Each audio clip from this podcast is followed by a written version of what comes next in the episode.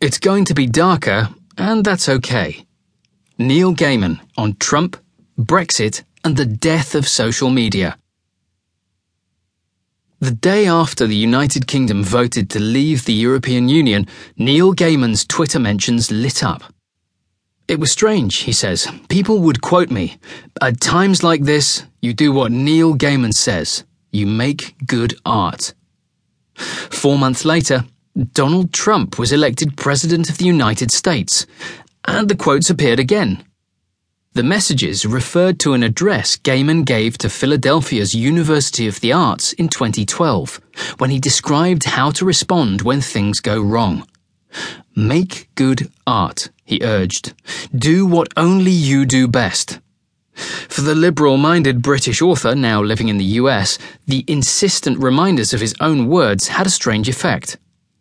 He'd told other people how to handle disappointment.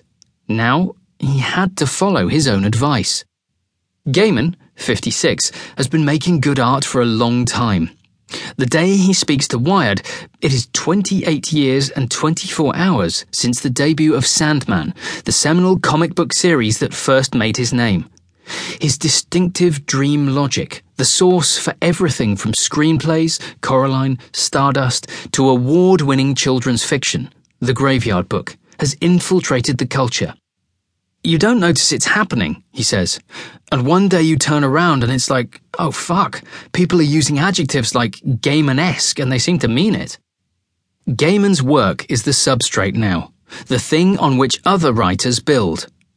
Take the TV series Lucifer, itself adapted from another author's spin off of Sandman. Coraline feels like part of the landscape. American Gods as a novel is part of the landscape. American Gods is Gaiman's coming to America story. Born in Hampshire, he moved in 1992 to New York, where he still lives, and he wanted to write about his adopted home. He saw a nation of immigrants, a country, as he puts it, where no one is from. But in place of the usual hopeful fables, the journey he described was dark and riven with violence. In a plotline that now feels prophetic, Gaiman imagined a pair of conmen who feed off chaos. Down on their luck, they devise their biggest con a plan to fool a country and everyone in it. Now, after years in development, American Gods has been adapted into a television series, airing on Amazon Prime Video in the UK this spring. Gaiman, who wrote the show with Hannibal creator Bryan Fuller, is pleased with what he's seen. It doesn't feel dated, he says, but he doesn't enjoy the prescience of his vision. He sighs. Even then, it was weird. The first signing of the American book tour was in the Twin Towers on June the 19th, 2001.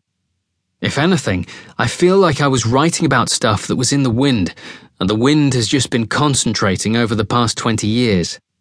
The same foreboding, this time deliberate, runs through Gaiman's latest work, Norse Mythology, out on February 7th, retells the myths of the Norse gods, including Odin and Loki, the two grifters of American gods, who've played the role of villains in Gaiman's work since Sandman. The idea germinated eight years ago when Gaiman was starting a relationship with the musician Amanda Palmer. She was diligently reading his back catalogue, including American Gods. She really hadn't got it, and she kept saying, I wish this was annotated, Gaiman recalls. I thought it would be interesting just to do a retelling. Norse mythology is an odd read, largely because it's so un Gaiman-esque. The tales are told straight, with little embellishment. Although at times Gaiman felt tempted to do his own thing, the absence of the female gods, he says, was especially frustrating. He wanted to play fair both with the myths and with his readers.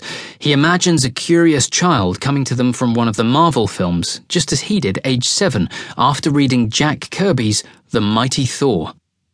It would give it depth, he says. It would give it weirdness. The moment Gaiman comes through most strongly in Norse mythology is the end. The Norse gods are fated to die in the final battle of Ragnarok. As they march towards their doom, Gaiman guides the reader with delicacy and precision. If there was anything I felt like my craft was important to, it was making Ragnarok work.